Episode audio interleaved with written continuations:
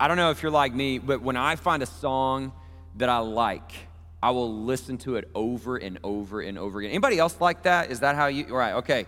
So that's how I am, and that song uh, has been on repeat for me for about the past month. I, I love it, and uh, I have been talking about it with Sarah uh, off and on through there because I really do feel like the message of that song fits very well, uh, especially with this this kind of new series that we're going to be starting uh, next week, in particular, really kind of today and next week, in the sense that um, the message that it communicates. Just as a quick kind of overview of that uh, and things I want you thinking about, we've obviously started this year with this emphasis on courage and, and leaving, living courageously and what that looks like. And we base that on Joshua 1 9 that talks about uh, be strong and courageous, do not be discouraged, do not be afraid, for the Lord God goes with you wherever you go. And, and building a whole framework and an understanding of our lives of how do we live that out? How do we live courageously? And so we started our year uh, building into that theme by talking about prayer, that really prayer is where it begins. Our relationship with the Lord and being able to pray courageously is going to translate to courageous living. And so we finished up that series on the greater work and what it means to pray last Sunday with that prayer service. And so today is a little bit of a transitional Sunday as we prepare for the next one, but it, it's so uh, hopefully kind of set the tone for you through this previous series that that's going to be kind of our approach throughout the year. We're going to hit on different subjects that help us understand how do I live courageously. So we focused on prayer. We're going to take a look at things like truth, identity, purity, mission. Uh, we're going to be going back to Romans, all these different subjects that help us understand how do I live that way. And today, uh, as we kind of transition, we're going to start focusing our attention on God's courageous plan right? And the idea is that because we know his plan, that is going to translate into a courageous life, right? Just as the song communicates, we know how this story ends. We know that we're going to be with him again. And so, though we face battles, though we face all these different challenges, opportunities, situations throughout our lives, we can have courage, we can have confidence because we know that we're fighting a battle that the Lord's already won right? Like we have the victory through Jesus Christ, our Lord. When we truly understand his plan, when we truly understand all those different things that we can declare as victory, it's going to translate into courageous living. And so I love the message of that song, and I think it really does set the tone for us as we head into this next series. And, and that's the question I would present to you this morning for you to be thinking through is what battles are you facing? Right? What challenges are currently in your life, what, what situations, what circumstances, whatever they may be, come before the Lord in that spirit of surrender and trust and knowing that the battle's already won, right? The victory belongs to Jesus Christ. Amen? What a beautiful thing to celebrate. Let's pray. Let's pray together. Father in heaven, we love you. We are so grateful for the opportunity to declare, um, God, just your victory in Jesus and the opportunity for us to come before you burdened and weary and, and overwhelmed at times, disoriented at times, whatever the emotions may be, God, that we can come in here, we can lay them at your feet and celebrate with one another, encourage one another as brothers and sisters in the faith, uh, reminding each other that the victory belongs to you.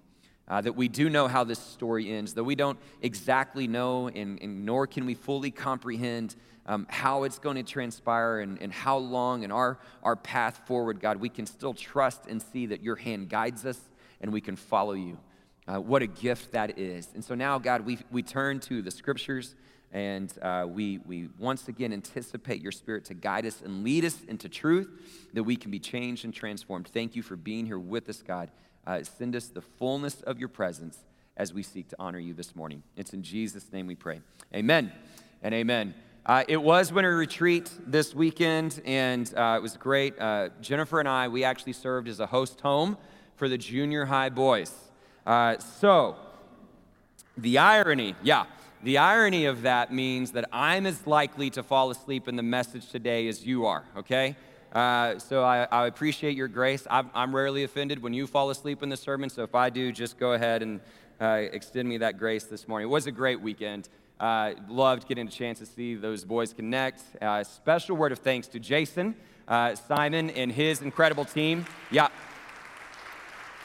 Uh, Jason is a great, fearless leader, but he would be the first one to tell you he does it uh, alongside some incredible leaders and volunteers. Thank you for the other uh, people that poured into the students, the small group leaders. Thank you for so many parents and others that helped rally together food and serve as transport all over the different places, the people that served at the conferences. It was a great weekend, and so thank y'all for that. We really did enjoy it and look forward to seeing the fruit of that over the next several weeks, months, and as we continue just to invest in them. I, ho- I hope it shows you youth uh, we love you uh, and you matter. And this church cares about you, and this is a place where you're always going to have uh, people to come alongside you and love on you. And I hope it says to the rest of the church, man, that's, that's just what we're about. And we'll continue to, to make that a priority and a focus. Uh, that being said, let me get us started. Uh, it was 2009, January of 2009, when I accepted a position at First Baptist Arlington to be the director of global ministries. Okay, and so that was my first ministry job at a seminary. And so I started in January. Okay, and by May, I was leading my first international mission trip. Okay, now uh, I had been on trips before, I had gone on mission trips before up to that point, but I'd never led one. And so it was a pretty, I'll just be honest, it was a pretty overwhelming responsibility four months into a new job. Uh, I, I, I, had a lot of different emotions about this first trip. Um, I was going to be going to a country I'd never been to before working with people that I was still really kind of getting to know, uh, still kind of forging relationships, doing a work that I didn't fully comprehend and understand yet. It was pretty overwhelming. And I will tell you that I had a lot of mixtures of emotions. There were times where I was like, why are we doing this? Is this really necessary? There were times where I was nervous, times where I was excited, there were times where I was confused. And, and the closer it got to the trip, I kind of find myself, uh, found myself being even more apprehensive even more hesitant and, and almost kind of like frustrated and angry because it really felt like I was just being thrown into the deep end and folks were going to kind of watch and, and, look back and be like, okay, will he sink or swim?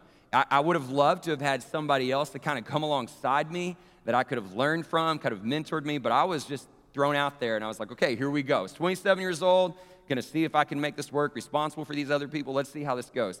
Um, and so it ended up being a great trip right? Obviously, the Lord was faithful in it, made some great relationships, a foundation for some really strong relationships there, some great memories.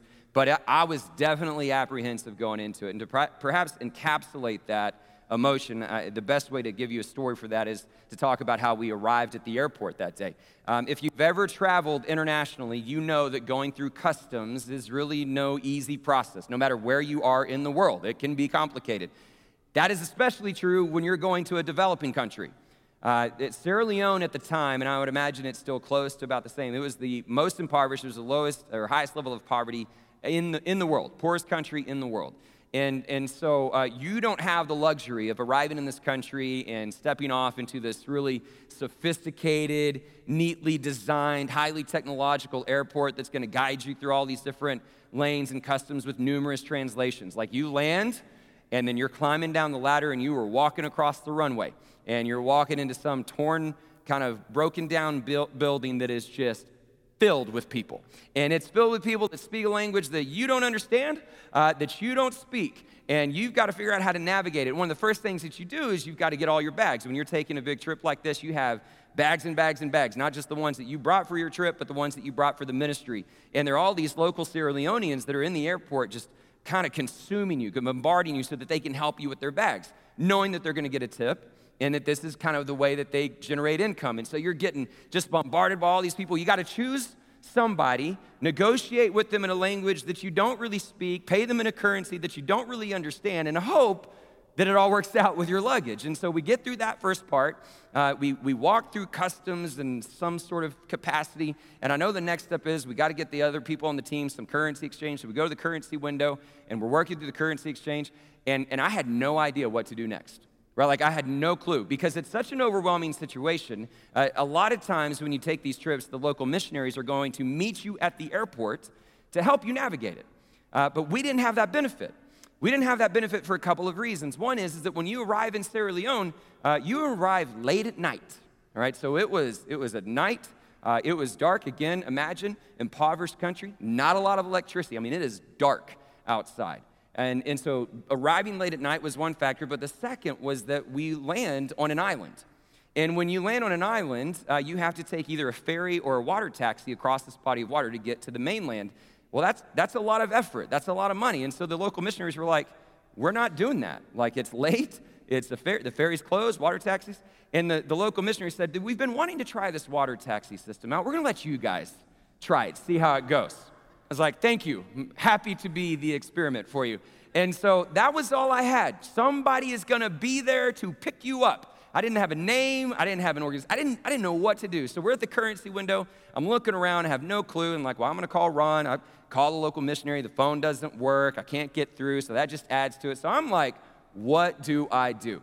Now, I was there on behalf of First Baptist Arlington, but one of the other missions organizations that we represented was an organization called Global Connection Partnership Network. Okay, and we would refer to it as GCPN by, you know, just kind of paraphrase. And so I'm surveying the crowd and I look and all of a sudden I see one guy with like literally a white piece of paper and green marker and he's holding up and it says GCTN. And I was like, close enough, we're going with that guy. And so we get all of our gear and I don't, don't even really know how to talk to him. He takes us to some van we get on this van and they just drive us away out of the airport. It's dark outside. They turn down behind some sort of broken down restaurant that wasn't in service anymore and they take us onto the shores. They tell us to get out of the van and I'm thinking to myself, this is it. This is how it ends. Like, this is the end of my life. I have no idea who these people are. They're taking us to some backwoods here. Good luck. Tell my wife I love her. And, and so we're sitting there and I, I have legitimate fear, not really knowing how this is going to work but I can kind of start to see, okay, this is, this is a safe situation. But then all of a sudden they take all of our bags and they put it on one boat, one little small kind of little motorboat there. They put all of our bags on a boat and the guy just leaves. And as he leaves, I'm like, well, there goes our luggage, right? So we're gonna have to make it for the next two weeks without any luggage. Then they get us on the boat. And again, we're traveling across this body of water in the dark, no lights, hoping that we're gonna get safely to shore. And so there were all these emotions, all this apprehension. As you could anticipate, we make it to shore. There's our luggage.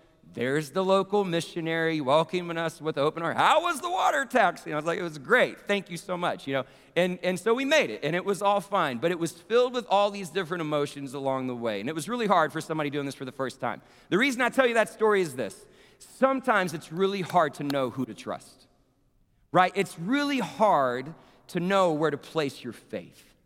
Like in that scenario, I had all these different emotions, all these different circumstances and variables. So I was like, who do I trust here in this moment? How do I make a decision about how to move forward? And when you don't have a clear understanding of the plan, or you're confused by the plan, or you've never done it before, it can be that much more difficult to discern where do I place my faith? And so that little story encapsulates what it's like to live life, doesn't it? Right? Like we go through life and we're to have all these different emotions, all these different situations and circumstances. It can be overwhelming, they can be fearful, they can be exciting, they can be confusing. And we are to have to make the decision who do I trust? Where do I put my faith? And the more that we know the plan and our role within it, the easier it is for us to trust. And that's the essence of today's message, right? To remind one another that God is absolutely worthy of our trust. There is no one like our God. Our faith can be placed in Him. And so, to uh, review that and to talk through that, we're going to be back in Romans. Aren't you excited? It's been a while. Grab your Bibles, turn to Romans chapter 1. I mentioned earlier that this is a bit of a transitional message today. Here, here's the idea uh, we're going to be looking at uh, Romans 9 through I don't know that we'll get through 11 in this first part, but we're going to be back in Romans chapter 9. And it's a chapter that really helps us kind of dive into some of the intricacies of God's plan. Uh, but it's, it's a more complicated part of the letter. In fact, normally when I read through Romans, I think about all the different parts I like about it. I'm like, yeah, but I really don't know about what to do with chapters 9 through 11.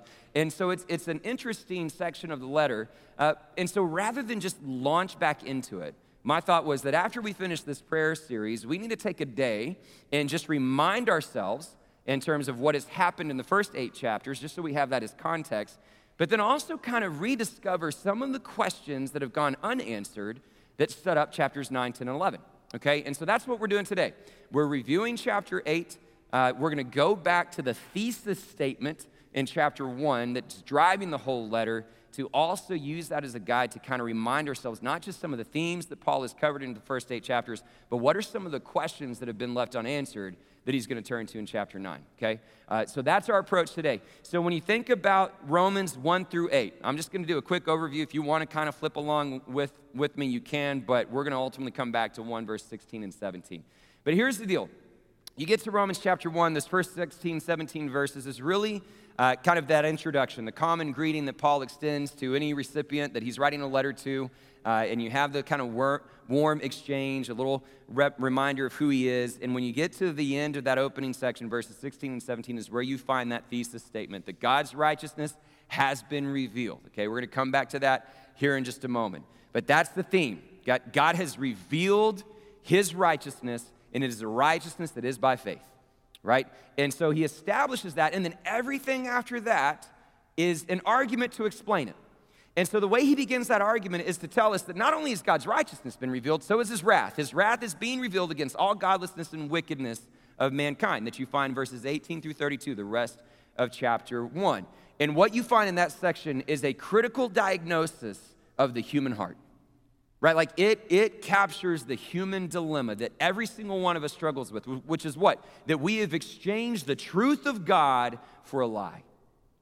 Right? We, we no longer worship the Creator, we worship created things. He gets at to the heart of idolatry, that every human heart, every temptation that leads you into sin is to refuse to acknowledge God as God and to go your own way to believe something else, to define good and evil for yourself, right? We make that exchange. If you're not worshiping the Creator, you are worshiping something that was created.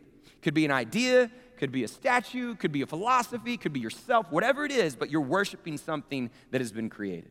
And so he, he begins to describe the symptoms of that heart condition, right? It leads to greed, envy, malice, strife, all these different manifestations of sin. That's how you know you've made this great exchange. And so he makes this diagnosis, and it's very um, sobering, it's chilling, it's, it's convicting. And you can tell that part of what he's doing at the early parts of this letter is he's speaking to both a Jewish and Gentile audience. And so the end of chapter one kind of has the spirit of what the Gentiles would t- typically be labeled as, right? The, these non God-fearers. And so as he finishes chapter one, he gets to chapter two, and it's like he turns to the Jews and says, Hey, before you point your fingers at these folks that we've been talking about, you don't get to judge them either. Right? Because whether you sin apart from the law, like the Gentiles, or under the law, like the Jews, you're all going to be judged. And just because you've been given the law, what have you found? You yourselves, you Jews, you're a lawbreaker, just like them. Which leads to chapter three in his very powerful declaration there is no one righteous, not one. Not Jew, not Gentile. No one is righteous. And so, for him to reveal that this is a, an issue that comes by faith, the first, first thing he has to establish is that you cannot achieve this righteousness on your own, whether you are Jew or Gentile. And so he establishes that in chapter 3, and then he brings in the hope, right? That a, a new righteousness has been revealed to which the law and the prophets testify that comes through Jesus. And it is a righteousness that is not by works in the law, but by faith. And so now he's made the argument no one's righteous.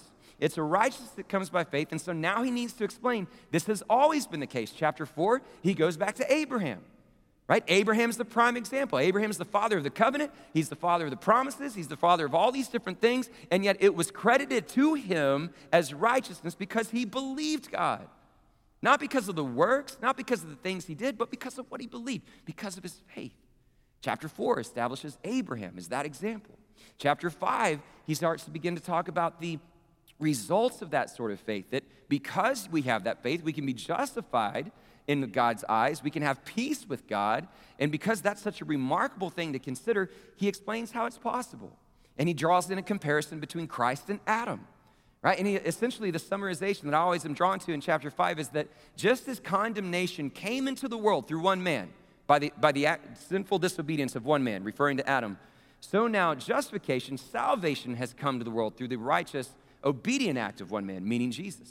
Right? And you see this kind of push and pull between the two, and that that's how God has made it right. So now he gets to chapter six and he starts answering additional questions that you naturally begin to ask when you begin to hear that righteousness comes by faith. It comes by grace, it's not by works. Does that mean I just can do whatever I want? Can I just continue to sin so that his grace may increase? By no means. Right? God's, God's grace is not a license to sin, right? You cannot uh, presume upon that grace. That essentially what has happened is that you have joined with Christ, right? You have died to sin so that you can be made alive in Christ. You have joined with him in a death like his, which is the imagery of baptism, so that you can join with him in a resurrection like his. And so we die to sin. How can we live in it any longer? We are made alive in Christ, is chapter 6, which anticipates another question. Well, that might be true, but man, it sure doesn't feel like that sometimes. So, chapter 7 is all about, but I get it. Paul's saying, I get it. You're, you're still in the flesh. Though you've been able to die to sin through Christ and made alive in Christ, you're still in the flesh. And so, the things that you don't want to do, you're going to find yourself doing. The things that you wish you would do, you, you won't be able to do because you're still struggling with this body of flesh. There's this war within you. Who's going to save you from this body of flesh? Thanks be to Jesus Christ who brings us that victory. Which then leads to chapter 8. Though you are in the flesh, God has given you life by the Spirit. And that's where we spent all of Advent in chapter 8 was to see what it looks like to live by the Spirit of God, that we're obligated to the Spirit, that the Spirit makes us heirs, that, that it reminds us that no matter what we may face while we live in this flesh, anything that we come up against pales in comparison to the glory that's going to be revealed in us.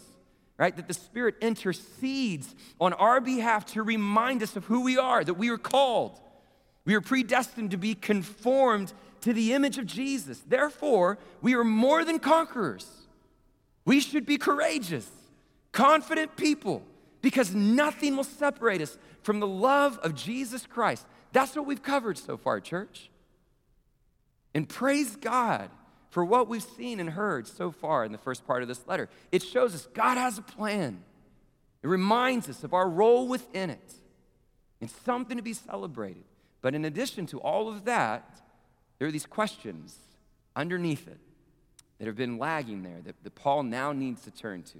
And so, for us to kind of see uh, kind of that mixture of those themes, this idea of God having a plan, but also the questions underneath it, we're going to go back and look at Romans 1, verses 16 through 17. Let's read it together. This is the thesis, this is the whole argument for the whole letter. Paul says, For I'm not ashamed of the gospel because it is the power of God that brings salvation to everyone who believes, first to the Jew and then to the Gentile.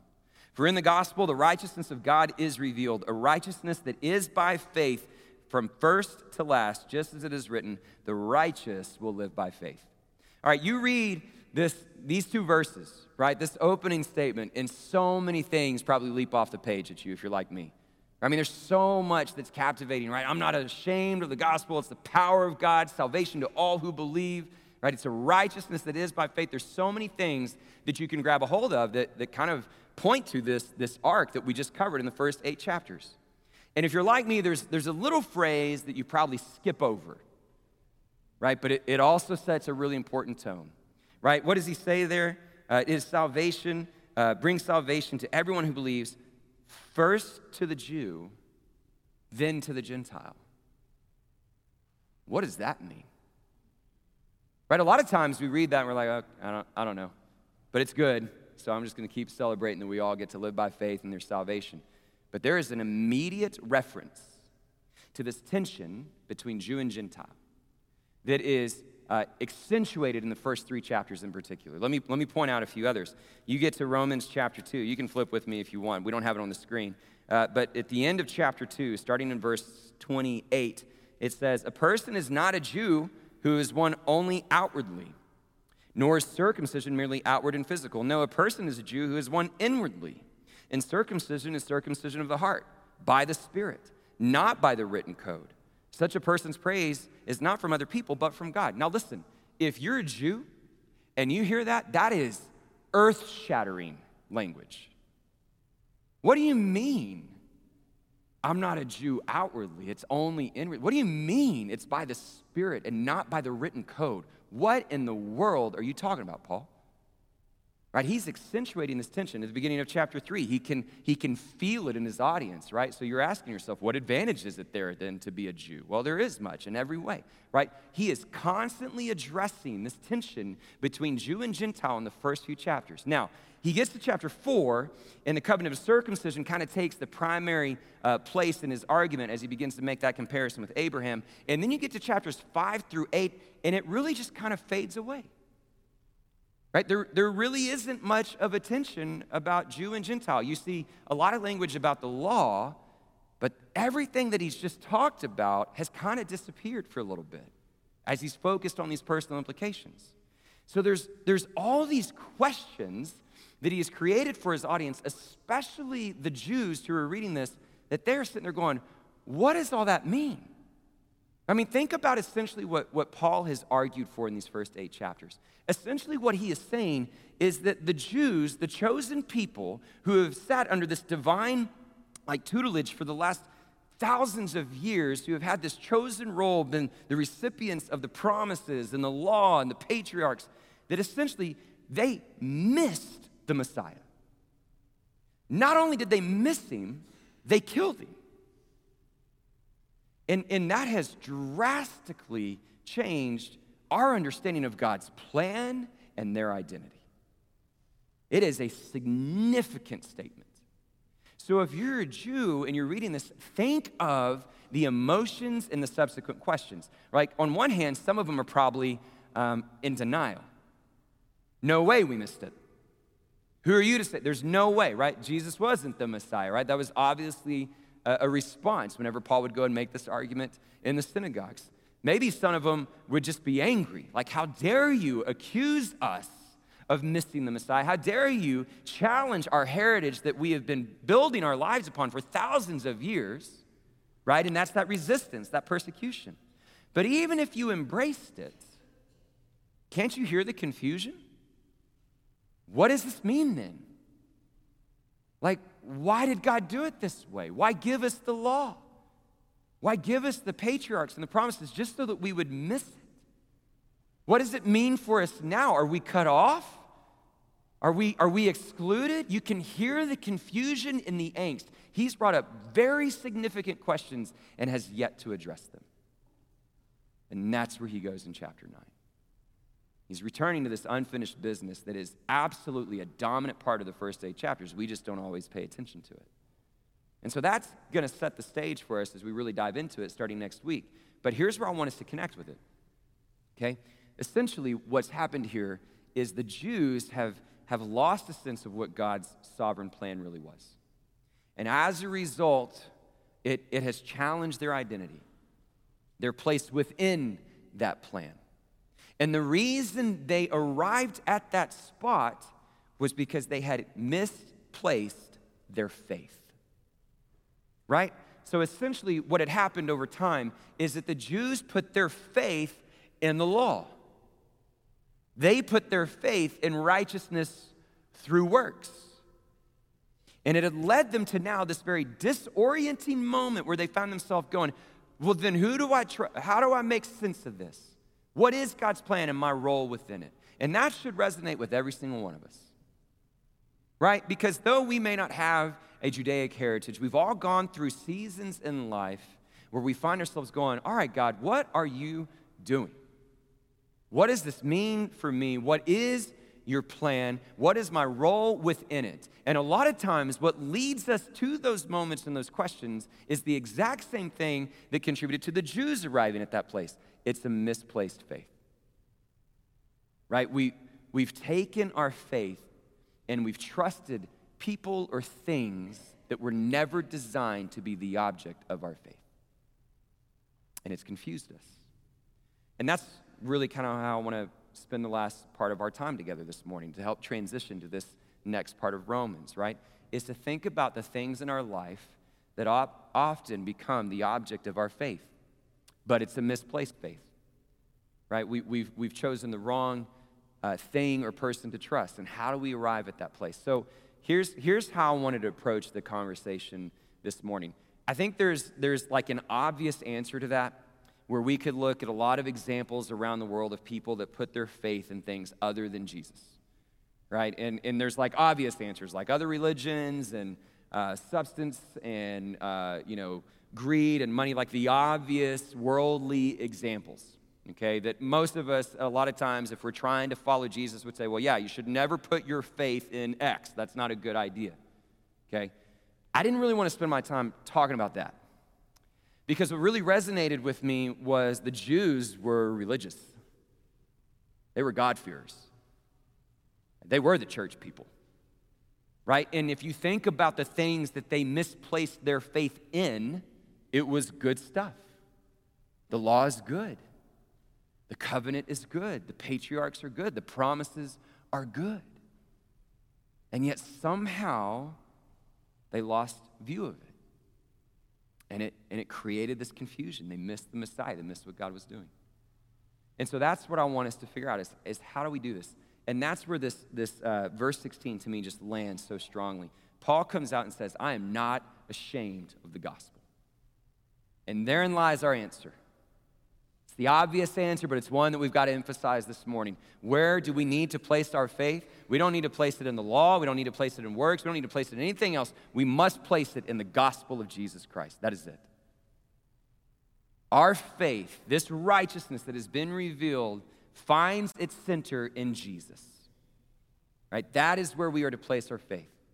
But you and I can all acknowledge that there are times where we find things in our lives that are good, and, and gradually or maybe immediately for all these different reasons, reasons. Maybe sometimes it's out of fear. Maybe sometimes it's out of trauma. Maybe sometimes it's out of disillusionment. But we all of a sudden find our hearts shifting be it consciously or subconsciously away from the gospel and we put our faith in other things. And we may not even realize we do it. And so here are a couple that I wanted to share with you to consider this morning. Uh, th- these are the ones that I would tell you I struggle with in my own life. Uh, these would be the ones that I would say I've observed within our culture, within our church, within Christians, okay? These are things that I think we can often misplace our faith in. The first one I put before you is family. Family is a good thing, a God given thing right? Beautifully designed by our Creator. But I have said it to you time and time again. I'm going to reiterate it to you this morning. Your spouse, your children, your parents are great gifts, they are terrible saviors. And we can orient our whole lives at times around our family to where we may not actually say that we've put our faith in our family more than God, but that's actually how we live. Think about it for a little bit. For some of us, man, it's all about our spouse and what we expect our spouse to do for us. And there can be so many times where we develop resentment in our marriage, we develop confusion in our marriage because we are expecting our spouse to be a savior they can never be. And now we may not say that to them, but it's how we live, right? We, we need an object for our frustration of why life isn't as fulfilling as I thought it would be, or why this didn't work out, or why this has fallen short. And so, well, it's your fault. If we had just done this, or if you had just made this decision, then maybe, or if our marriage is a little bit better. And all those things are symptoms of us looking to our spouse, expecting them to be something they can't be. Some of us, we're not married. And we've created this culture, the church has contributed to it to say, man, marriage is the ultimate. That's where you're going to find the most perfect fulfillment. It's how God designed you. And we have this whole idea that our faith needs to be in this idea of having a spouse. We think about it with kids. Man, so many kids are an incredible blessing, an incredible gift. They're exhausting as well. Right? I mean, just, just incredible.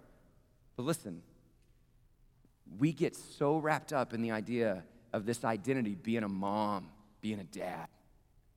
That's everything. That's why you're here. That's your sole focus. That's, that's all you really need to commit yourself to. Now, listen, being a parent is an incredible gift. It's a good thing, it's an important thing. It is not everything.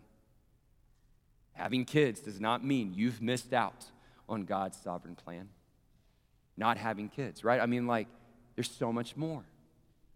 Having parents so many people structure their lives desperate for their parents' approval, doing everything they can, again, consciously or subconsciously, to get that affirmation, that praise, that approval from mom and dad. And it's not there. Right? So, so listen, family can be an incredible gift, something that is worthy of your devotion, your attention, your energy. But every single one of us knows that in a moment, be it because of trauma or because of mistakes of broken people, it can just crumble in an instant. It is a terrible, terrible Savior. Let me say it this way God's sovereign plan of salvation is not contingent upon you being married, having children, or having good parents. Now, when Jesus is at the center of your family, it can flourish, it can be beautiful, it can be a blessing. It should never be the object of your faith. And think about another one. Let's think about careers for a little bit. And how much time, energy, and devotion we give to what we do rather than who we are. Right? And how, how consuming that can be. And the way that we will strive for all the affirmation that a career or some level of status will give us. Right? That that's going to be what fulfills us is finally getting that dream job or those, those opportunities where we get the income that we want so that we can have the house that we want to buy, that we can do the vacations that we want to travel to, all these different things that people will, will look to us with a certain level of respect because the title that we get to attach to our name, the accomplishments, the resume that we get to write out, all these different things that we would put our energy to. And listen, it's a good thing. It's good to work hard, it's good to care about that stuff. But just similar to the family, you know as well as I do that in an instant it can all crumble. A career makes a terrible savior. say it again. God's sovereign plan of salvation is not contingent upon your job. That's not it. Now, when Jesus is at the center of what you do, it can be an incredible gift, and your career can flourish in incredible ways but it should never be the object of your faith. Let me give you a couple more. Let's talk about uh, your abilities, right? Um, in the church, we like to call it your giftings, right? Your spiritual gifts, things along those lines. The reality is, is that this is a human tendency, and we learn it at an early age. I'm, I'm raising children, and I see it happen all the time. You begin to learn very early about how to view yourself based on what you think you're good at right? And you learn it on the playground, you learn it in the classroom, you learn it all over the place, right? Well, I'm, I'm good at sports, so I'm an athlete. I'm good at school, so I, I'm, I'm smart, right? I'm, I'm funny, so I'm this person. Like, we, we learn how to define ourselves based on our abilities, and, and that's a human tendency. And then we get in the church and we do it all over again, right? We just cover it with Christianese along the way. And so we'll, we'll have all these conversations. Well, what are you good at? And we'll define ourselves by our giftings. Well, I can sing, so I should be a worship leader. Well, I'm a communicator, so I should be able to teach and preach. And I, well, I'm really good at evangelism, so that's what I need to do. Well, I'm really passionate about this. And we will begin to define our whole existence based on our giftings. Right? And, and that becomes the object in many ways of our faith. And we see ourselves through our giftings. But there's a problem with that is that a lot of times we accentuate certain gifts within the church that shouldn't be accentuated. And we diminish others. And guess how that makes people feel down here? And it all is really kind of silly at the end of the day, isn't it? Because I'll say it again. It's not as if God's sovereign plan of salvation is contingent upon your giftings. God is not up in heaven going, All right, Jeremiah, all on you. You better make this sermon series really good. Because if you don't, I don't have a plan B. Like, that is not God. And we define ourselves that way over and over again.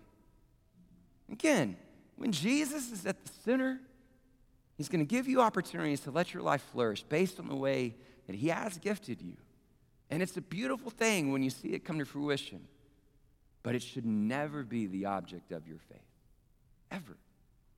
The last one that I would put before us uh, is, is not specific to the church, but we, we see it in the church as well. And this is just the idea of, of certain, I really didn't, I struggled knowing how to categorize it, but I really just said like other worldviews, meaning causes. right? That, that we have these moments where we kind of fall into this idea that we're, we're the enlightened ones and we can look back on all these mistakes of previous generations. And so now we're going to correct all of society's ills. And so this happens in the arena of politics, nonprofit work, all these different things. And we'll get so consumed by really good things, right? A, a, a certain cause that we're, we're all about. and we are going to dedicate our lives to making sure we can rid the world of these injustices that have lived for so long. And it's good stuff, it's noble stuff. Sometimes it is, sometimes it isn't, but we will dedicate our lives to these things. Once again, really kind of deluding ourselves, subconsciously or con- unconsciously, going, This must be what life is all about. This is where I find fulfillment. This is where I find my identity. And, and all of a sudden, that's where we put our faith. And God's sovereign plan of salvation is not contingent upon your ability to advocate for a cause. When you make Jesus the center of it, it can flourish, it can be good, it can be beautiful. It should never be the object of your faith. Those are the ones that resonated with me. How easy it is, hopefully you've seen it, how easy it is for us to misplace our faith. So that's the question for you this morning. Who do you trust? Where have you really put your faith? Right? Paul brings forward time and time again in this letter to the Romans we are to be unashamed of the gospel. That's the object of your faith, right? God's plan, we see it from beginning to end. Right? We don't always know the chapters, but we can see what he has done as we've already sung together this morning, church, that his plan was to demonstrate his love for you and me by sending his son, Jesus. And in sending Jesus, we had this revelation of our Creator for all of His glory, all of His truth, all of His love and His compassion. And we saw it fully expressed by His willingness to die on the cross, that sacrificial gift for you and me that we can find grace and mercy. And we celebrate that gift, we celebrate that sacrifice. But let us not forget the fullness of this gospel that Jesus went to the cross and He emptied the tomb of its power that the resurrection of Jesus tells you and me that we serve the God of resurrected life. Amen? That's what he's done. That's what he's doing. That is his plan. And that's what shapes your identity is to recognize it's not about just your family, your job, your giftings, your passions, your causes. It's about understanding that everything in your life should point back to the gospel. So when you think about your life, ask yourself this question. When people look at me and see how I live, see how I act, see what I care about, do I reveal the gospel or do I conceal it? Is it clear that this is the object of my faith? This is the object of my passion. This is how we begin to see the righteousness of God. And Paul is about to bring us into a very beautiful, intricate journey of God's sovereign plan what it means for the Jew and for the Gentile. And as we go through this journey, I pray that we can just sit back and marvel and be reminded of who He is, that there is no one like our God. And He is worthy of all of our trust. Let's pray. Father in heaven, we love you. And we confess that so many times we misplace our faith into things that are good, things that are noble, things that are gifts and blessings from you, God, but ultimately, they are never designed to be our Savior. Help us to repent of those things, God. Help us to loosen our grip on the things that we hold so dear, if those things are not you. And help us to celebrate again this morning, God, that there is truly no one like you. Help us to live out these words that we've read in Paul's letter to Romans, that we are to be unashamed of this gospel to see it as the power that you have entrusted to us through Christ our Savior, to see it as the salvation that you have offered to all those who would believe, God, that we would be people of faith for what you've done for us in Christ. We thank you, God. We celebrate you. We surrender all to you in Jesus' precious and holy name. Amen and amen.